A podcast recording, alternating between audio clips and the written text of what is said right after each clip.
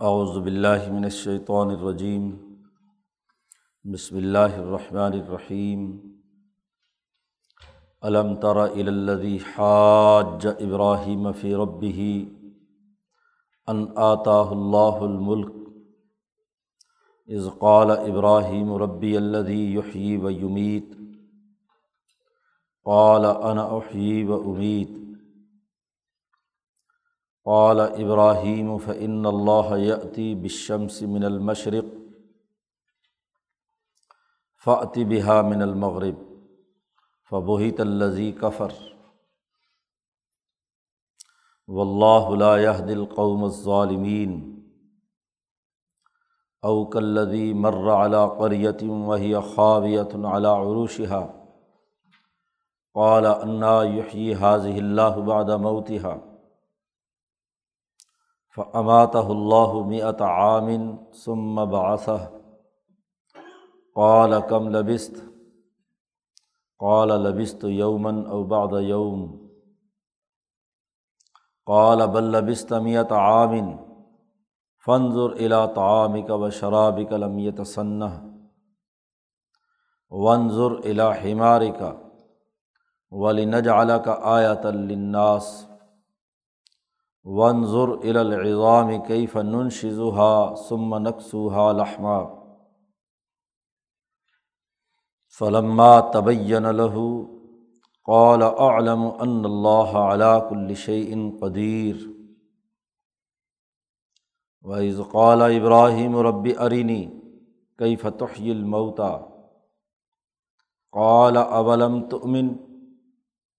قال بلا ولا کلیت معین قلبی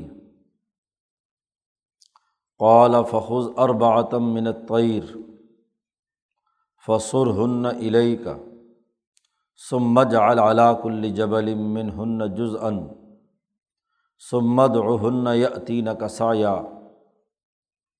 والم ان اللہ عزیز الحکیم صدق اللہ العظیم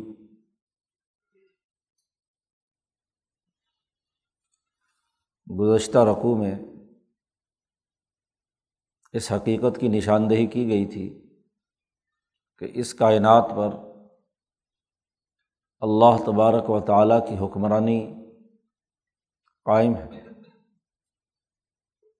تمام آسمان و زمینوں کو اللہ کی کرسی اور اس کا عرش احاطہ کیے ہوئے ہے آیت الکرسی جو پچھلے رقوع میں گزری اس میں اس حقیقت کی نشاندہی کی گئی ہے کہ آسمان و زمین اور کائنات کا مکمل نظام اللہ کی گرفت میں ہے۔ اس کی طاقت اور قوت میں ہے۔ اور اللہ تبارک و تعالیٰ یہ چاہتا ہے کہ جو مسلمان ہیں، ہو جائیں، ان کو گمراہیوں سے نکال کر، اندھیروں سے نکال کر روشنی کی طرف لائے۔ اور جو لوگ کافر ہیں یا تاغوتی نظام قائم کیے ہوئے ہیں، ان کا مقصد انسانیت کو روشنی سے اندھیروں کی طرف لے جانا ہے۔ تو اللہ کی حکمرانی جو انسانیت کو گمراہی سے، اندھیروں سے نکال کر روشنی کی طرف لانے والی ہے، اس کا تذکرہ پچھلے رقوع میں تھا۔ اب اس رقوع میں اس حوالے سے تین اہم ترین مثالیں دے کر اللہ کی طاقت اور قدرت اور اس کائنات پر اس کی مکمل گرفت ظاہر کی جا رہی ہے۔ تین واقعات اس رقوع میں بیان کیے گئے ہیں، جن میں سے دو کا تعلق ابراہیم علیہ السلام سے ہے اور ایک کا تعلق حضرت عزیر علیہ السلام سے ہے۔ انسانوں کے حجابات توڑنے کے لیے ضروری ہے کہ وہ اپنے تمام تر حجاب طبعی، حجاب رسم اور حجاب سوئے معرفہ، ان تمام کو توڑ کر وہ اللہ تک پہنچیں حقائق کائنات تک ان کی نظر کی رسائی ہونی چاہیے۔ حقائق کائنات سے ہٹ کر جو رائے قائم کی جائے گی، وہ ظلم نا انصافی اور اندھیروں کی بات ہوگی۔ حقائق کے ذریعے سے اللہ تک رسائی، یہ نور ہے۔ اور حقائق کو نظر انداز کر کے ان کے الرم کوئی رائے قائم کرنا، یہ خود اندھیروں میں ٹامک ٹوئیاں مارنا ہے۔ تو سب سے پہلے تو نمرود سے جو ابراہیم علیہ السلام کا مکالمہ ہوا ہے، اس کے حجابات کو توڑنے کے لیے اس کو دعوت سچائی کی دی ہے۔ ابراہیم علیہ السلام نے اس کا تذکرہ ہے۔ نبی اکرم صلی اللہ علیہ وسلم اور آپ کی وساطت سے پوری امت مسلمہ سے کہا جا رہا ہے۔ بالخصوص امبیا اور اونچے درجے کے لوگوں سے۔ علم تارا کیا تم نے دیکھا نہیں ہے؟ الدی حاج ابراہیم، اس آدمی کو، اس تاوت کو جس نے خدائی کا دعویٰ کیا ہوا تھا۔ پیچھے چونکہ تاوت کا تذکرہ آ چکا ہے۔ اور یہ بات بھی واضح کی جا چکی ہے کہ ہمیں یکفر بتاغوت و یوم بلّہ جو تاوت کا انکار کرے اور اللہ پر ایمان لائے، وہی دراصل مضبوط کڑے کو پکڑنے والا ہے۔ تو یہاں اس تاوت کا تذکرہ ہے۔ اللہ جی حاج ابراہیم، جس نے ابراہیم علیہ السلام سے جھگڑا کیا فی رب ہی اپنے رب کے بارے میں۔ ابراہیم علیہ السلام کے رب کے بارے میں وہ جھگڑتا ہے۔ وہ کائنات میں اللہ کی تدبیر کے بجائے خود اپنے آپ کو رب قرار دے کر کائنات کے نظم و نسق کے چلانے کا دعوے دار ہے۔ جھگڑا اس لیے کر رہا ہے کہ انعطا اللہ الملک، کہ اللہ نے اس کو حکمرانی دی ہے۔ ایسے اسباب پیدا ہو گئے جس کے نتیجے میں نمرود یہاں اس عرض پر حکمران بن بیٹھا۔ اب حکمرانی کے غرور میں آ کر وہ اللہ کا انکار کرتا ہے اور ابراہیم سے ابراہیم کے رب کے بارے میں جھگڑتا ہے۔ ابراہیم علیہ السلام نے اس کو سجدہ کرنے سے انکار کیا۔ تو اس نے ابراہیم علیہ السلام کے ساتھ مکالمہ کیا کہ تم نے مجھے سجدہ کیوں نہیں کیا؟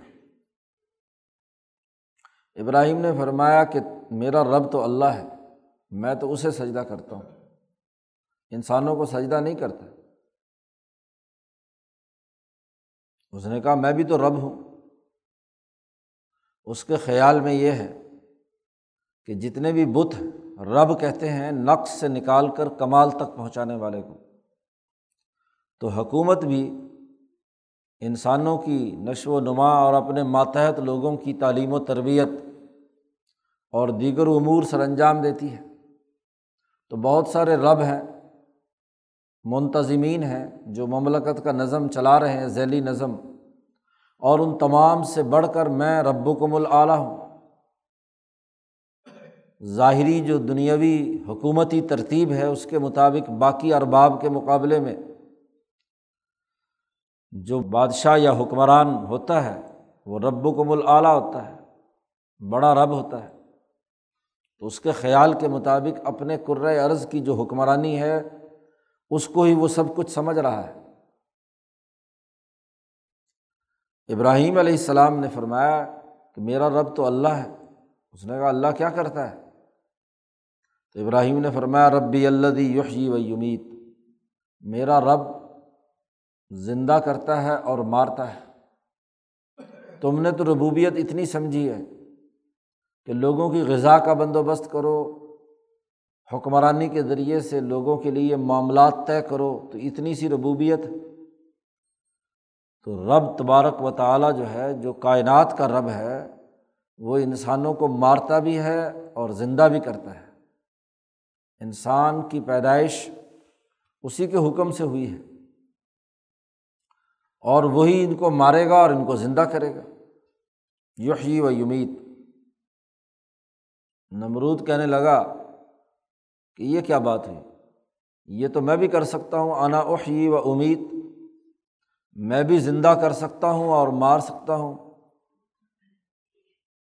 دو آدمیوں کو اٹھوا لیا حکومت کے طاقت کے بل بوتے پر، ایک جیل سے اور ایک بازار سے۔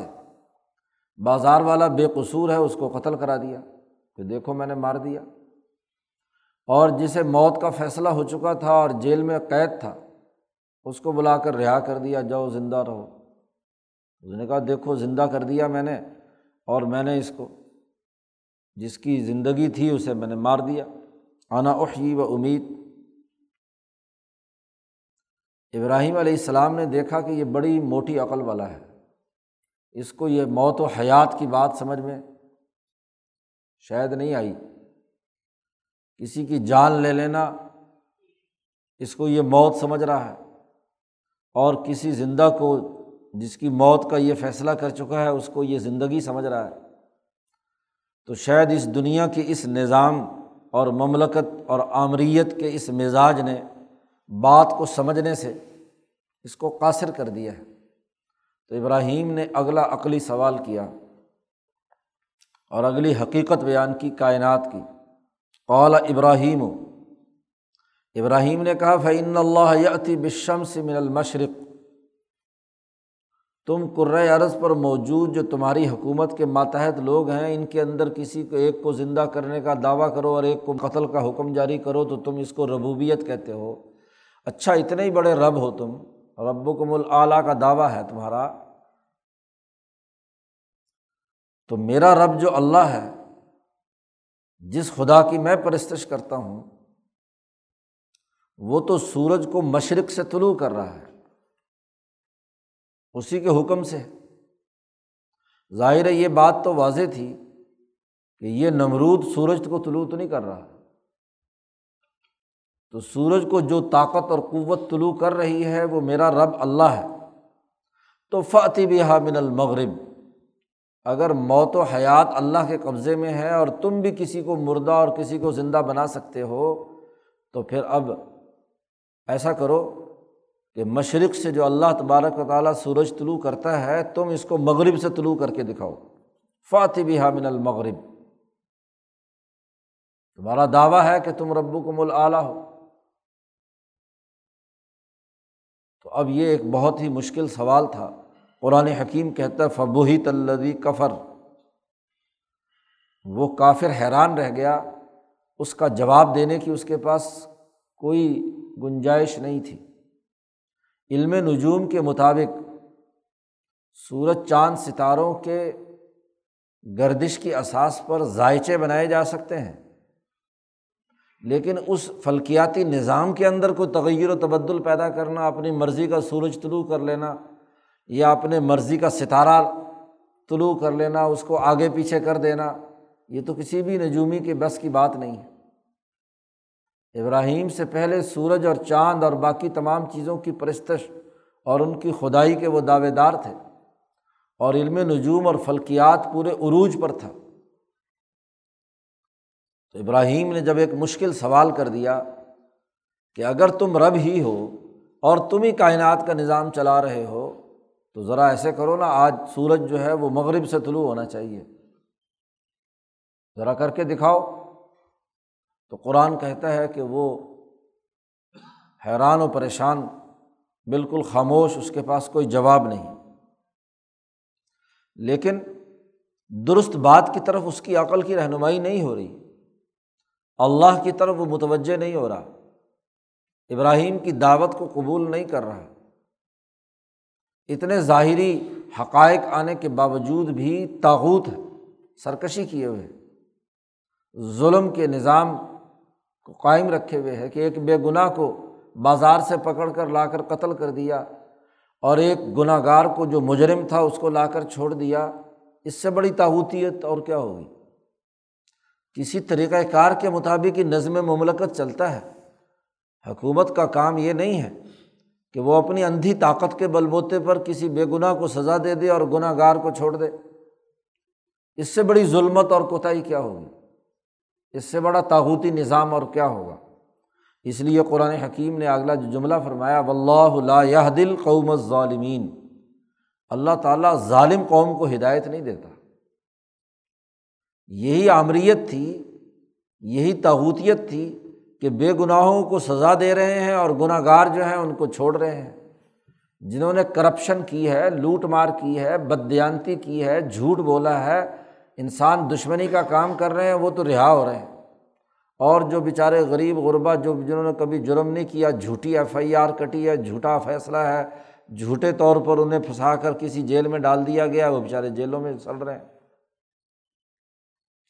تو جو لوگ ایسے ظالم ہوں، ان کو دراصل صحیح حقائق سمجھ میں نہیں آ سکتے۔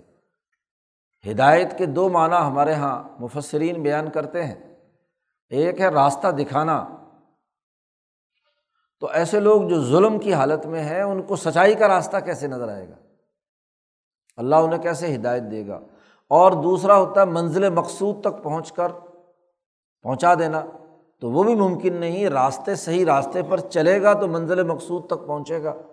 اگر راستے کا انتخاب ہی غلط ہوا ہے تو وہ منزل مقصود پہ کیسے پہنچے گا؟ گویا کہ حکومتوں کا بنیادی کام ظلم ختم کر کے عدل بنا، قائم کرنا ہے۔ اور اگر حکومتیں اور بادشاہ اور حکمران ہی ظلم کرنے لگیں تو ایسے لوگوں کو ہدایت کیسے ملے گی؟ و اللہ اللہ دل قوم الظالمین۔ تو یہاں تاحود کی مثال دی ہے کہ تاحود وہ ہے جو اللہ کا انکار کرتا ہے اور انسانیت پر مظالم ڈھاتا ہے، ظلم کرتا ہے۔ اس لیے فرعون کو تاحود کہا گیا، یہاں نمرود کا تذکرہ آیا، یہ تاحود اسی طریقے سے شداد، حامان، قارون، ابو جہل اتبا شہبہ یہ سب تاحود تو ایک مثال کے ذریعے سے حقائق کائنات کا ادراک کرنے کی عقلی دعوت ابراہیم علیہ السلام نے دی، لیکن بجائے یہ کہ اس دعوت سے کوئی مثبت نتیجہ نکلتا، الٹا ایک بے گناہ کو مار دیا اور ایک گناہ گار کو چھوڑ دیا۔ ظلم کیا۔ دوسری مثال دی ہے۔ اللہ کی طاقت اور قدرت اور کائنات پر اس کی گرفت کی۔ اللہ جیسے انسانوں کو اندھیروں سے نکال کر روشنی کی طرف لاتا ہے۔ تو اس کی ایک مثال یہ ابراہیم علیہ السلام کے اس واقعے کے تذکرے میں آ گئی۔ اب اللہ کی طاقت اور قدرت کہ وہ کائنات کی تمام قوتوں پر گرفت رکھتا ہے۔ احاطہ کیے ہوئے ہے اس کی کرسی تمام آسمان و زمین کا۔ اس کی ایک مثال دے رہے ہیں۔ اوکلدی مر علا قریتن وہی خواویتن علا عروش یہ حضرت عزیر علیہ السلام کا تذکرہ ہے۔ عزیر علیہ السلام تورات کے حافظ تھے، یہ موسا علیہ السلام کے بعد کی بات ہے۔ بنی اسرائیل کے نبی تھے۔ بنی اسرائیل کے بارے میں قرآن حکیم نے کہا ہے کہ انہوں نے دنیا میں دو دفعہ فساد مچایا۔ لطف سے دن فل ارد مرتعین علوبً کبیرہ اور دو دفعہ ہی انہوں نے آمریت اور ظلم، سرکشی قائم کی۔ تو اللہ پاک نے اپنے بندوں کو مسلط کر کے انہیں سزا دی۔ ایک دفعہ تو جالوت نے بیت المقدس کو فتح کر کے یہاں ان کو ذلیل اور رسوا کیا، ان کو غلام بنایا۔ اور وہاں داود علیہ السلام کی جد وجہد سے یہ رہا ہوئے۔ سلیمان علیہ السلام کی حکمرانی قائم ہوئی۔ دوبارہ پھر انہوں نے فساد مچایا۔ تو اللہ نے سزا دی تھی اس وقت بخت و نثر بخت نثر عراق کا حکمران تھا۔ ایک کافر حکمران تھا۔ وہ آیا اور اس نے آ کر پورے بیت المقدس کو ویران کر دیا، اجاڑ دیا۔ سب لوگوں کو جتنے بنی اسرائیل تھے انہیں غلام بنا کر قید کر کے اپنے علاقے میں لے گیا۔ حتیٰ کہ ان کے جو نبی عزیر تھے وہ بھی گرفتار ہوئے۔ اور جب قومیں پوری کی پوری زوال میں مبتلا ہوتی ہیں، تو ان میں موجود نیک لوگ بھی، اچھے لوگ بھی، ان کو بھی سزا بھگتنی پڑتی ہے۔ وہ بھی قید کے اندر دنیاوی بظاہر تکلیف اور اذیتوں میں مبتلا ہوتے ہیں۔ جیسے چالیس سال بنی اسرائیل وادی تی میں رہی، تو موسا علیہ السلام کو بھی رہنا پڑا۔ یا جیسے یہ قوم گرفتار ہو کر آئی تو بخت و نثر کے ساتھ، بخت و نثر حضرت عزیر کو بھی گرفتار کر کے لے آئے۔ جب کچھ عرصے کے بعد بخت و نثر نے انہیں چھوڑا عزیر کو، تو یہ عراق سے جا رہے تھے بیت المقدس۔ راستے کا یہ واقعہ ہے جو عزیر علیہ السلام کے ساتھ پیش آیا خود اپنے طور پر۔ ایک امبیا وہ ہوتے ہیں جو مجدین اونچے درجے کے اور ایک وہ جو ان مجدین امبیا کے ماتحت، ان کے خلفہ امبیا بنی اسرائیل میں ایسا بہت سا سلسلہ جاری رہا ہے۔ تو عزیر علیہ السلام جب یہاں سے بخت و نثر سے رہا ہو کر جا رہے تھے، تو ایک بستی پر سے ان کا گزر ہوا۔ قرآن نے اس کا تذکرہ کیا الدی مر علاقر یتن او کا عطف پیچھے ہو رہا ہے۔ علم ترا، کیا تم نے اس آدمی کو نہیں دیکھا؟ وہ منظرنامہ اپنے سامنے لاؤ۔ اللہ مر علاقر یتن کہ وہ آدمی جو ایک بستی پر سے گزرا۔ وہی خواویت العلیٰ عروشیہ اور وہ بستی تباہ و برباد ہو چکی تھی۔ اس کی چھتیں گر چکی تھیں، عمارتیں تباہ تھیں۔ انسان مرے پڑے تھے، پوری کی پوری آبادی تباہ و برباد ہوئی ہوئی تھی۔ اب اللہ نے فرمایا تھا کہ میں تمام انسانوں کی موت کے بعد انہیں دوبارہ زندہ کروں گا۔ تو عزیر علیہ السلام کے دل میں یہ خیال آیا۔ قرآن نے اس کا تذکرہ کیا، قالا، وہ آدمی بولا یعنی حضرت عزیر، انا یحیی حاضی اللہ بادہ موتیا اللہ تعالیٰ اس بستی کو مارنے کے بعد دوبارہ کیسے زندہ کرے گا؟ سوال انا یحیی حاضی اللہ بادہ موتیا جس برے طریقے سے وہ بستی تباہ ہوئی ہوئی تھی، لوگ مرے پڑے تھے، بدبو اور گلا سڑا پورا کا پورا ماحول تھا، تو وہاں ازیر کے دل میں یہ خیال آیا۔ علم کے تین دائرے ہیں۔ کسی بھی واقع اور کسی بھی حقیقت کے ادراک کے تین دائرے ہیں۔ علم الیقین، حق الیقین اور عین الیقین۔ آپ کو علم حاصل ہوا؟ تصوراتی اور تخیلاتی طور پر کسی استاذ نے آپ سے کہا؟ آپ نے کہا کہ اچھا یہ علمی بات ہے۔ یہ پہلا درجہ ہے۔ دوسرا درجہ یہ ہے کہ اس علم کو آپ نے اتنے لوگوں سے سنا کہ آپ کو پختہ حق الیقین ہو گیا کہ یہ واقعی بات درست ہے۔ کیونکہ اتنی کثرت سے لوگ یہ بات بیان کر رہے ہیں تو سارے کے سارے جھوٹ پہ تو نہیں ہو سکتے۔ اس کو حق الیقین کہتے ہیں۔ اور تیسرا دائرہ جو ہے وہ عین الیقین ہے۔ اور وہ یہ کہ آدمی اپنی آنکھوں سے اس چیز کو دیکھ لے، اپنا مشاہدہ اور تجربہ اس کے سامنے آ جائے۔ تو جو تجربے سے گزر کر اور مشاہدے سے گزر کر جو یقین حاصل ہوتا ہے، اس کا کوئی اور بدل نہیں۔ اب عزیر نبی ہے اللہ نے علم دیا۔ تمہیں معلوم ہونا چاہیے کہ اللہ پاک مرنے کے بعد لوگوں کو زندہ کرے گا۔ تو اب نبی کو اللہ نے کہا، یا امبیا علیہم السلام نے اپنی اپنی امتوں کو کہا، تو یہ ایک علم ہے۔ اور تمام امبیا نے یہ بات کہی، تو گویا کہ دوسرا درجہ حق الیقین کی بات آ گئی یہاں ان دو دائروں سے متعلق سوال نہیں ہے نبی کا۔ علم تو انہیں ہے، یقین ہے، علمی یقین ہے۔ اور اس کے بعد حق الیقین بھی ہے۔ اب ان کا جو سوال ہے وہ یہ کہ عملاً تجرباتی طور پر، مشاہداتی طور پر یہ جو مردہ بستی ہے، یہ دوبارہ کیسے زندہ ہوگی؟ تو ایک تجربے کا، عین الیقین کا سوال ہے۔ یہ نہیں کہ نبی کا ایمان ناؤز باللہ، کوئی ہاں جی ناقص اور کمزور ہے کہ اس کو ایمان کے لیے یہ چیز مطلوب ہے۔ نہیں، یہ مطلوب ہے اس علم کا ایک مشاہداتی تجربہ۔ تو اللہ پاک نے جیسے ان کے دل میں یہ سوال اٹھا، تو دنیا میں ہر علم تبھی ثابت ہوتا ہے کہ جب اس کا کوئی تجرباتی ماڈل اور اس کا کوئی نمونہ لوگوں کے سامنے ہو۔ اور یہ تجربے ہر آدمی کے لیے ضروری نہیں ہوتے۔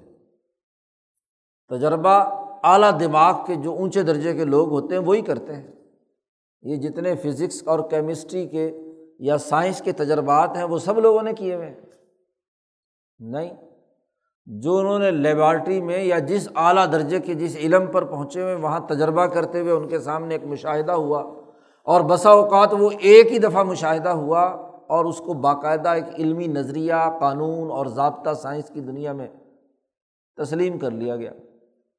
مثلاً ابھی گریویٹینشل ویوز جو ہیں، آپ کے یہاں صرف ایک لمحے کے لیے ایک تجربے سے ثابت ہوئی۔ بار بار اگر آپ ابھی دوبارہ تجربہ دہراؤ تو پتہ نہیں کب ہوگا۔ وہ آواز یا وہ لہر جو ریکارڈ ہوئی تھی سولہ فروری دو ہزار سولہ کو، وہ یہ جس کا اعلان ہوا تھا تو وہ ایک لمحے کی بات تھی۔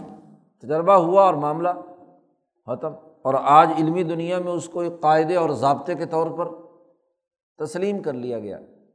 اب یہ کائنات ساری کی ساری انسانیت مرنے کے بعد دوبارہ کیسے زندہ ہوگی؟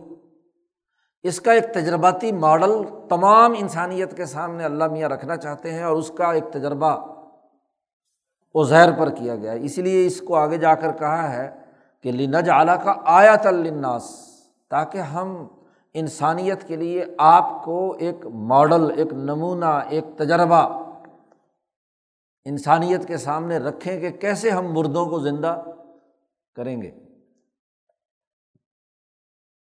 فماتا اللہ اللہ نے عزیر کو وہیں مار دیا۔ چل بھائی میات عامن سو سال تک عزیر کو مردہ رکھا۔ ہڈیاں بکھر گئی، جسم بکھر گیا، ساری چیزیں ختم۔ اور پھر سو سال کے بعد دوبارہ عزیر علیہ السلام کو زندہ کیا۔ سما باسا ہو جو شہر اجڑا ہوا تھا وہ بیت المقدس تھا۔ انسانوں کا قتل کیا تھا بخت و نثر نے۔ پورا شہر تباہ و برباد تھا۔ اب پہاڑ پر کھڑے ہو کر جب اپنے واپس شہر میں آئے تھے ازیر تو انہوں نے منظر نامہ دیکھا اور کہا کہ اللہ میاں، اس کو کیسے دوبارہ آباد ہوگا؟ یہ کیسے زندہ ہوگا یہ شہر؟ اتنے لوگ مرے ہوئے ہیں، اتنی آبادیاں تباہ و برباد ہیں، پورا کا پورا شہر اجاڑ ہوا ہوا ہے، یہ دوبارہ کیسے آباد ہوگا؟ تو یہ سوال بھی تھا اور مشاہدہ بھی کرنا چاہتے ہیں ازیر تو اس لیے اللہ میاں نے سو سال کے لیے انہیں مار دیا۔ سما باسا ہو سو سال کے بعد ان کو زندہ کر کے دوبارہ اٹھایا۔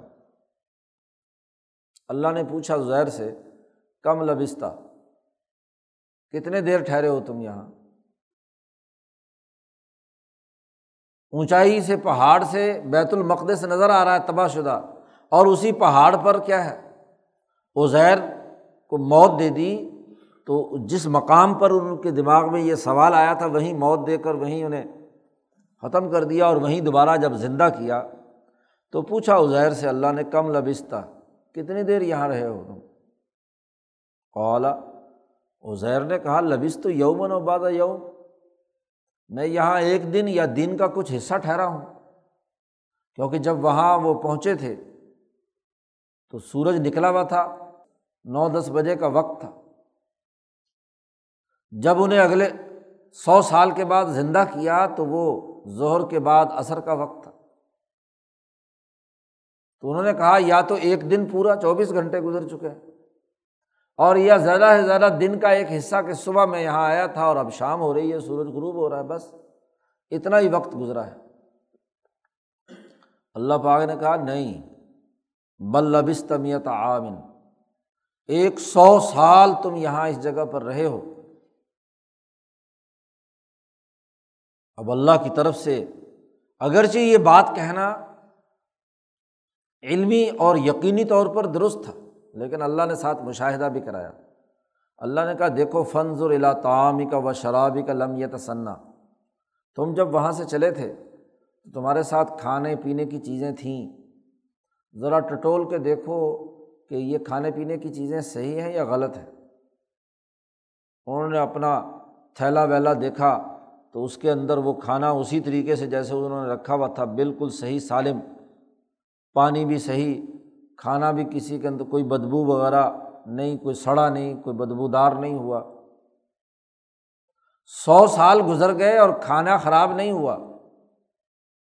پانی کے اندر کوئی بدبو پیدا نہیں ہوئی۔ پانی بھی اسی طرح موجود ہے اور کھانا بھی اسی طرح موجود ہے۔ جب یہ مشاہدہ وہ کر چکے تو اب دوسرا مشاہدہ کرایا۔ اللہ پاک کہتے ہیں، ذرا اپنے گدے کو دیکھ، جس گدے پر تو سوار ہو کر عراق سے یہاں آیا تھا ونظر الا عماری کا ذرا اپنا گدا تلاش کر کے وہ کہاں ہے؟ والد اعلیٰ کا آیت الناس تجھے اور تیرے گدے کو انسانیت کے لیے میں نشانی بنا دوں گا۔ یہ ایک تجربہ ہوگا، ایک ماڈل ہوگا کہ کیسے دنیا میں لوگ مرنے کے بعد دوبارہ زندہ ہوں گے یا قیامت میں کیسی زندگی آئے گی۔ تو جیسے ہی ازیر نے اپنے گدے کی طرف دیکھا تو اس کی ہڈیاں بکھری ہوئی تھیں۔ گوشت ووشت کا کوئی عطا پتہ نہیں تھا۔ تو ان کی نظروں کے سامنے ہی ونظر الزام کیفا نن شزوہا ذرا اس گدے کی ہڈیوں کو دیکھ کہ یہ جو بکھری ہوئی ہڈیاں ہیں، ان کو ہم کیسے جوڑ رہے ہیں؟ تو جیسے ماں کے پیٹ میں یا قیامت کے اندر تمام لوگوں کی ہڈیاں جوڑ کر انہیں کھڑا کیا جائے گا، وہ ہڈیاں جڑ رہی ہیں، گوشت ان کے اوپر چڑھ رہا ہے۔ سما نقصو ہا لہما ہم ان کی ہڈیوں کا جوڑ ڈھانچہ کھڑا کیا پہلے گدے کا، اور پھر اس کے بعد اس کا گوشت اس کے ساتھ لگا کر ہاں جی اس نے آواز نکالی۔ جو گدا نکالا کرتا ہے آواز، ڈھیچوں ڈھیچوں کی آواز جب بلند ہوئی، انہوں نے کہا عجیب بات ہے۔ یہ گدا ابھی تو ہڈیاں اس کی جی بوسیدہ ہوئی ہوئی تھیں، گوشت نہیں تھا، یہ میرے سامنے دیکھتے ہی دیکھتے۔ تو ظاہر ہے کہ یہ تجربہ اس لیے کرایا گیا کہ ازیر کو یہ بتلانا تھا کہ تم خود بھی اسی حالت میں تھے۔ اپنی حالت کا تو ادراک مشاہدے کے طور پر نہیں ہو سکتا تھا۔ تم خود بھی اسی حالت میں تھے سو سال گزرنے کے نتیجے میں۔ جیسے یہ پوری بستی ویران اور اجڑی بھی تھی اس وقت۔ اب اپنا مشاہدہ تو وہ کر نہیں سکتے تھے، تجربہ ان کے سامنے، ان کے گدے کا کرایا کہ دیکھو یہ مشاہدہ ہے کہ اس طریقے سے قیامت کے دن جب سور پھونکا جائے گا تو جو ہزاروں سال کی ہڈیاں قبروں کے اندر ہوں گی، اسی طرح آپس میں جڑیں گی، گوشت چڑھے گا اور وہ سب کے سب کیا ہے، اللہ کے حضور میں جمع ہونے کے لیے دوڑ لگا دیں گی حدیث پاک میں آتا ہے کہ فرشتہ اعلان کرے گا ایو الزام البالیہ ولحوم المتمزقہ حلم الرحمٰن۔ اے بوسیدہ ہڈیو اور اے بکھرے ہوئے گوشتو اٹھو اور اللہ کی طرف پہنچو۔ تو سب لوگ اپنے اپنی قبروں سے سر جھاڑتے ہوئے اس آواز پر اٹھیں گے۔ اور دوڑتے ہوئے میدان حشر کی طرف بھاگ رہے ہوں۔ تو اللہ پاک نے یہ پورا کا پورا ماڈل جو بعد میں آنا ہے قیامت میں، ایک نبی کو اس کا پورا مشاہدہ کرا کے، اب نبی اکرم صلی اللہ علیہ وسلم اور ان کی جماعت سے کہا جا رہا، علم تارا کیا تم یہ منظر نامہ، یہ تجربہ، یہ ماڈل، یہ جو ایک مشاہدہ ہوا ہے، اس مشاہدے کو جانتے ہو؟ اس کو دیکھو۔ فلما تبین لہو جب ان پر یہ ساری حالت سامنے واضح ہو گئی کہ کیسے مردہ زندہ ہوتا ہے، تو قول عزیر نے کہا علم ان اللہ علا کل شعین قدیر۔ میں اچھی طرح جان گیا کہ بے شک اللہ تعالیٰ ہر چیز پر قادر ہے۔ اللہ کی قدرت، اس کی طاقت اور قوت کو علم میں اچھی طرح جان گیا۔ ایک علم تھا صرف سنا سنایا۔ ایک علم تھا لوگوں کی حقائق کے تناظر میں، اور ایک علم وہ تھا جو میں نے اپنی آنکھوں سے دیکھ لیا۔ تو یہ جو علم ہے عین الیقین کا، یہ سب سے اعلیٰ ترین درجے کا ہے۔ اور چونکہ اللہ نے ان کو اور ان کے گدے کو دنیا میں اس کو ایک نشانی اور نمونہ بنا کر پیش کیا ہے آیت الناس تو جو چیز قیامت میں ہونی ہے اس کا ایک عملی تجربہ ایک نبی پر کرا کے، اس کو رہتی دنیا کے لیے نمونہ اور قانون اور ضابطے کے طور پر واضح کر دیا گیا۔ تو قرآن حکیم نے اس واقعے کے ذمن میں اللہ کی قدرت اور طاقت اور قوت اور اس کی حکمرانی، آسمان و زمین، اس کی کرسی پر اللہ کا استوار، اس کا احاطہ، اس کی ایک مثال دی۔ اب جیسے ازیر علیہ السلام جوان تھے اس وقت، فوت ہوئے تو جوان تھے، اور جب اٹھے تو تب بھی جوان تھے۔ سو سال گزر چکے ہیں۔ اتنے عرصے میں وہ پورا کا پورا بیت المقدس وہ آباد ہو چکا ہے۔ نئی نسلیں آ چکی ہیں۔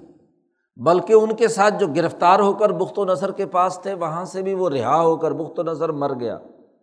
وہاں سے وہ لوگ دوبارہ آ کر بنے اسرائیل وہاں آباد ہوئے اور پہاڑ پر کھڑے ہو کر انہوں نے پورے شہر کو چہل پہل اور پورا کا پورا آباد شہر دیکھا۔ تو وہاں بھی ان کے سامنے ایک نمونہ آیا کہ وہ شہر جو تباہ و برباد ہو چکا تھا، سو سال بعد وہی شہر دوبارہ کیا ہے؟ زندہ ہے۔ اب ازیر وہاں اپنے گدے پر سوار ہو کر جب شہر میں داخل ہوئے تو وہاں جو لوگ تھے سارے اجنبی، سو سال گزر چکے ہیں۔ اب وہاں پہنچے ہیں تو چند بوڑھے باقی ہیں۔ جو ان کے بچے تھے ازیر کے بچے تھے، وہ چند بوڑھے باقی ہیں۔ ازیر نے اپنا تعارف کرایا کہ میں تمہارا نبی ازیر ہوں۔ انہوں نے کہا، کون ازیر ہم تو نہیں جانتے۔ انہوں نے کہا، دیکھو، وہی جسے تورات یاد تھی تورات کا میں حافظ تھا اور یہ بات وہاں سب کو معلوم تھی کہ تورات کے حافظ ہیں ازیر اب بخت و نثر نے چونکہ تورات کے تمام نسخے جلا کر راکھ کر دیے تھے، جو پتھروں پہ تھی، وہ توڑ دی تھی، ان کے پاس تورات نہیں رہی تھی۔ بنی اسرائیلیوں کو۔ انہوں نے کہا اچھا اگر آپ ازیر ہیں تو ازیر کو تو تورات یاد تھی، آپ تورات سنائیں۔ تو انہوں نے فر فر اول سے آخر تک زبانی تورات سنائی۔ اور پھر اس کو لکھوایا، تورات کو دوبارہ ازیر نے۔ تو پھر انہیں یقین ہوا کہ یہ تو وہی ہمارے نبی ہیں ازیر تو قرآن حکیم نے اس واقعے کے ضمن میں اللہ کی طاقت اور قدرت اور اس کا ایک نمونہ، عملی نمونہ انسانیت کے سامنے رکھا۔ اب اگر کوئی کہے کہ جی یہ سائنسی تجربہ مجھے بھی کرنا ہے، تو اس کے لیے تو اتنے درجے کی عقل چاہیے۔ جس درجے کی عقل ہوگی وہی کر سکے گا نا۔ بیچارہ ایک جاہل یا چھوٹی موٹی ڈگری لیا ہوا کہے کہ جی میں جا کر جی لیبارٹری میں خود تجزیہ کروں، تجربہ کروں تو میرے سامنے بھی ایسے ہی دوبارہ لوگ مردہ زندہ ہونے چاہیے۔ تو تجربے بار بار دہرائے نہیں جاتے۔ بہت سے تجربات ایسے ہوتے ہیں جو لمحوں، سیکنڈوں کی بات ہوتی ہے۔ اور اس وقت جو لوگ جس صلاحیت کے ہوں وہ اس تجربے سے کیا ہے؟ اب وہ قانون بن جاتا ہے اس جماعت کے لیے، حنیفی تحریک کے انبیا کے لیے ازیر کا یہ نمونہ جسے قرآن نے کہا لنج اعلیٰ کا آیات الناس ہم آپ کو انسانیت کے لیے نمونہ، ایک ماڈل بنانا چاہتے ہیں کہ کیسے مردے کو زندہ کیا جاتا ہے۔ دو واقع قرآن حکیم نے یہاں بیان کر کے اللہ کی قدرت اور طاقت کا تذکرہ کیا ہے اور ایک تیسرا واقعہ بھی بیان کیا۔ وحض قولا ابراہیم ربی ارینی کے فتح الموتا اس وقت کو بھی یاد کرو جب ابراہیم نے اللہ سے کہا تھا، ربی، اے میرے پروردگار آرینی کے فتح الموتا آپ مردوں کو کیسے زندہ کریں گے؟ آپ مردوں کو کیسے زندہ کریں گے؟ یہ مجھے دکھلاؤ کیفا ہے۔ یہ حقیقت یا سچائی کے بارے میں سوال نہیں ہے، کیفیت کے بارے میں، مجھے تجرباتی طور پر بتلاؤ کہ کیسے مردہ زندہ ہوگا اسی لیے کیفا کا لفظ آیا ہے۔ سوال کی بہت ساری اقسام ہوتی ہیں۔ ایک سوال کسی چیز کی حقیقت اور ماہیت سے متعلق ہوتا ہے، اور ایک سوال کیفیت سے متعلق ہوتا ہے۔ تو کیفیت اور تجربہ یعنی اس کی عملی شکل کے بارے میں سوال ہے کہ مردے کیسے زندہ کرتے ہو۔ قالا اللہ پاک نے سوال کیا، اولم تو من کیا تو ایمان نہیں رکھتا؟ جب میں نے کہہ دیا کہ میں مردوں کو زندہ کرتا ہوں، تجھے ایمان نہیں ہے اس پر۔ ابراہیم نے کہا کہ ہاں ایمان تو ہے۔ قال بلا۔ یعنی علم الیقین اور حق الیقین تو ہے۔ ولا کلیت میں ان قلبی۔ لیکن میں اپنے دل کا اطمینان چاہتا ہوں۔ اطمینان قلبی چاہتا ہوں۔ مشاہدہ کرنا چاہتا ہوں کہ مردے کیسے زندہ ہوتے ہیں۔ قال، اللہ پاک نے کہا ابراہیم سے کہ اچھا ایسے کرو۔ فخذ اربعتم منت تعیر چار پرندے پکڑ لو۔ ایک مور، ایک مرغا، ایک کبوتر اور ایک کوا۔ چار پرندے پکڑ لو، اڑنے والے۔ اور ان کو اپنے ساتھ سدھا لو۔ جی مرغے کو سدھایا جائے تو وہ مالک کے ساتھ اس کا پیار بڑھ جاتا ہے، مور پالا جائے تو مور بھی اپنے مالک کو پہچانتا ہے۔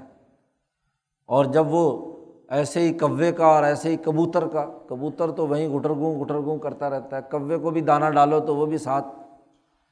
تو ان کو اگر اپنے ساتھ ہلا لو ہاں جی کہ ایک آواز دو، تو جیسے آواز دو مور کو تو دوڑتا ہوا آتا ہے، آئے۔ کوا دوڑتا ہوا آئے کبوتر دوڑتا ہوا آئے مرغ دوڑتا ہوا آیا فسر ہن الئی کا سر ہن الئی کا ان کو اپنے ساتھ ہلا لو۔ اپنے ساتھ ان کا ایسا تعلق بنا لو کہ ایک آواز پر، تمہاری آواز پر یہ دوڑتے ہوئے آئیں۔ پھر اس کے بعد ایسے کرو کہ ان چاروں پرندوں کو ذبح کر دو۔ ذبح کر کے ان کا سریاں ایک پہاڑ پہ رکھ دو۔ قرآن نے کہا فج العلا کلی جبل چار پہاڑ تمہارے چاروں طرف چار ہی سمتے ہیں۔ تو چاروں طرف ہر ہر پہاڑ پر کہیں ان کی سریاں رکھ دو، کہیں ان کی ٹانگیں رکھ دو، کہیں پر رکھ دو، کہیں ان کا دھڑ رکھ دو۔ چار مختلف سمتوں میں۔ اور پہاڑ بھی اونچے اونچے، درمیان میں خود کھڑے ہو جاؤ۔ چاروں پہاڑوں پر ان کے ٹکڑے کر کے ہر ایک پرندے کے چار جگہوں پر رکھ دو۔ سمجھ آل علاق جبل۔ پھر رکھ دے ہر ایک پہاڑ پر ان میں سے ان کے ٹکڑے۔ اور جیسے تم زندگی میں جب یہ زندہ پرندے تھے اور ان کو جب پکارتے تھے کہ وہ مور ادھر آؤ، کبوتر ادھر آؤ، کوے ادھر آؤ سمد رہنا پھر ان کو پکار۔ تو کیا ہوگا؟ یا عطینہ کا سایہ تیرے پاس چاروں دوڑتے ہوئے آئیں گے۔ پہلے سریاں اٹھیں گی وہ دھڑ کے ساتھ جا کر جڑیں گی، پر لگیں گے، پاؤں لگیں گے، اور وہ دوڑتے ہوئے تیری آواز پر یہاں پہنچ جائیں گے۔ یا عطینہ کا سایہ دوڑتے ہوئے تیرے طرف آ جائیں گے۔ یہ وہی منظر نامہ ہے کہ جب سور پھونکنے والا فرشتہ سور پھونکے گا اور پکارے گا، فلاں فلاں انسانوں، تمام انسانوں، اٹھو حلم و الرحمٰن۔ حدیث پاک میں آتا ہے کہ سایہ دوڑتے ہوئے لوگ زمین سے مٹی سے سر جھاڑتے ہوئے دوڑتے ہوئے میدان حشر کی طرف آئیں گے۔ کیونکہ جہاں سے اعلان ہوا ہے، چونکہ وہ عرض کا سینٹرل پلیس ہوگا، کہتے ہیں میدان حشر جو ہے، شام کا علاقہ ہوگا۔ کیونکہ بالکل سینٹر ہے۔ تو شام کے اس علاقے میں جو میدان سجے گا، تو ساری دنیا سے پورے عرض سے لوگ نکلتے ہوئے، دوڑتے ہوئے کیا ہے؟ اس میدان تک پہنچ رہے ہوں گے۔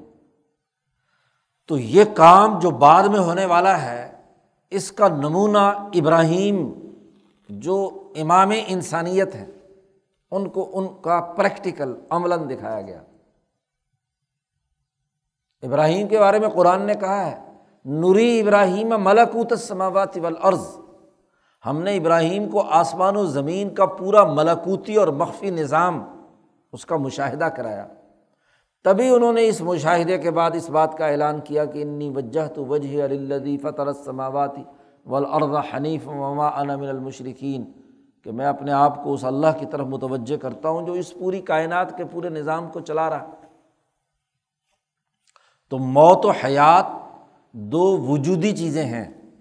اسی لیے قرآن نے کہا، خلق المعت ول حیات اللہ وہ ہے جس نے موت کو بھی پیدا کیا ہے اور زندگی کو بھی پیدا کیا ہے۔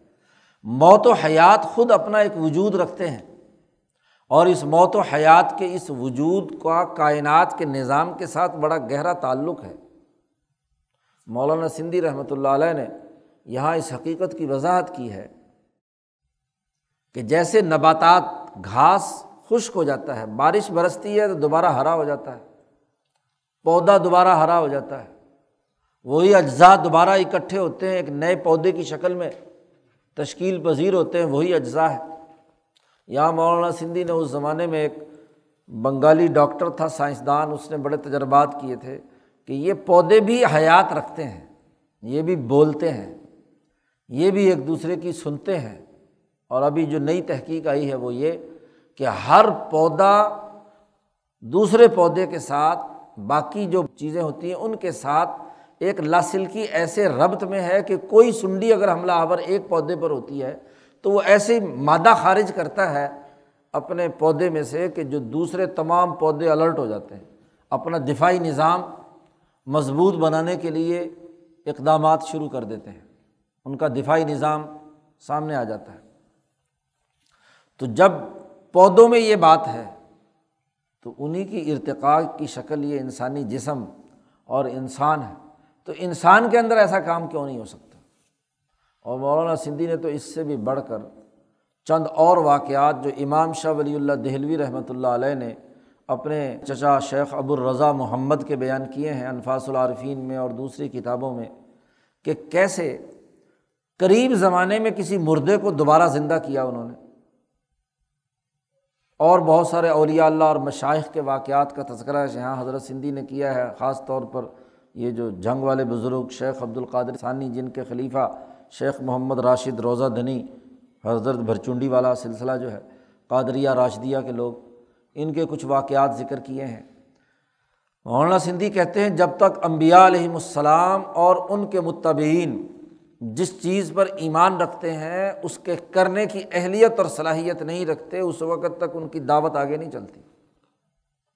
تو یہ واقعات کوئی غیر معمولی نہیں، بلکہ اس پورے سسٹم اور نظام کا حصہ ہے۔ لیکن ضروری نہیں کہ ہر انسان پر ہر وقت ظاہر ہو، تو جس میں جس درجے کی اہلیت اور صلاحیت ہوتی ہے، اس کے مطابق اس کا اظہار ہوتا ہے۔ و علم ان اللہ عزیز الحکیم اچھی طرح جان لے کہ بے شک اللہ تعالیٰ طاقتور ہے اور بڑی ہی حکمت والا ہے۔ یہ دراصل ان تمام شکوک و شبہات کا جواب ہے۔ حضرت شیخ الند فرماتے ہیں کہ اس پر شکوک و شبہات پیدا ہو سکتے تھے، کیسے پرندے زندہ ہوں گے؟ کیسے آپس میں دھڑ ملیں گے؟ کیسے وہ دوڑتے ہوئے آئیں گے؟ تو اللہ پاک نے اس کا جواب دیا عزیز اللہ پاک طاقتور ہے، زبردست ہے۔ جو اس پرندے کو پیدا کرنے والا ہے، اس کے اندر جتنے اجزاء ہیں، ذرا ان کو پر غور و فکر کرو تو وہ بھی تو بکھرے ہوئے تھے۔ ان تمام کو جوڑ کر اس پرندے کو پیدا کیا تھا، تو آج دوبارہ اس کو دوبارہ زندہ کیوں نہیں کیا جا سکتا؟ تو عزیز اور حکیم بہت ہی حکمت والا ہے، بہت ہی حکمت اور سائنٹیفک انداز میں یہ کائنات بنائی گئی ہے۔ اور اس کے قوانین اور ضابطے حکمت سے لبریز ہے اللہ پاک حکیم بھی ہے تو عزیز حکیم۔ تو دو باتوں سے ان تمام سوالات کے جوابات دیے گئے۔ لیکن یہ تجربات ہم جیسے دنیا میں دیگر باقی علوم میں سے سمجھتے ہیں کہ جو اعلیٰ درجے کی صلاحیت کے لوگ ہیں، وہی تجربہ کرتے ہیں۔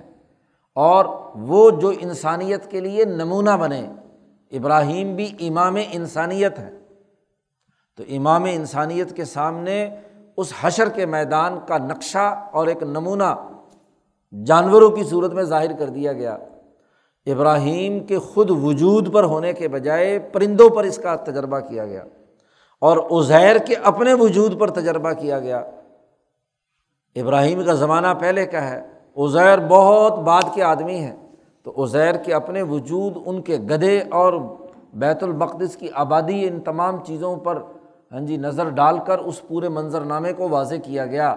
تو وہاں پیچھے جو اللہ نے اپنی طاقت اور قدرت کا آیت الکرسی میں اظہار کیا تھا، اس کے عملی طور پر تین نمونے بیان کر دیے کہ دیکھو ان تمام معاملات میں اللہ کیسے لوگوں کو ظلمتوں سے کھینچ کر نور کی طرف لے جا رہا ہے۔ اور یہ تاوت اور انسانیت کے دشمن یہ کیسے لوگوں کو نور سے کھینچ کر ظلمات کی طرف لے جاتے ہیں۔ یہ انسانوں کو قتل کرتے ہیں، مارتے ہیں، ہڈیاں الگ الگ کر دیتے ہیں، دوبارہ زندہ کرنے کی ان کے اندر اہلیت نہیں۔ انسانیت کے قتل کا ارتکاب تو کر سکتے ہیں، یہ انسانیت کی جوڑ کا کام۔ اور اللہ وہ ہے کہ اگر ان ظالموں نے کسی کو قتل بھی کر دیا ہو، تو اللہ دوبارہ زندہ کر کے ان تمام کا حساب و کتاب کرے گا، اس ظالم سے پورا پورا بدلہ دلوائے گا اس مظلوم کو میدان حشر میں۔ ظلمات سے نکال کر نور کی طرف لے جانے والا ہے۔ وہاں کوئی بھی ظالم اپنے گناہ سے کہ جرم سے بچ نہیں سکے گا، اس کی سزا کا پورا کا پورا نظام بنایا گیا ہے۔ تو اس رقوع میں یہ تین واقعات کے ذریعے سے اللہ کی طاقت اور قدرت اور اس کی حکمرانی کو ثابت کیا گیا ہے۔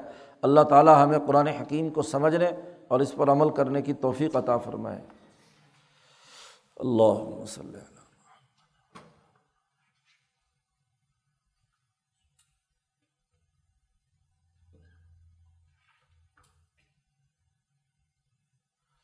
اجمائی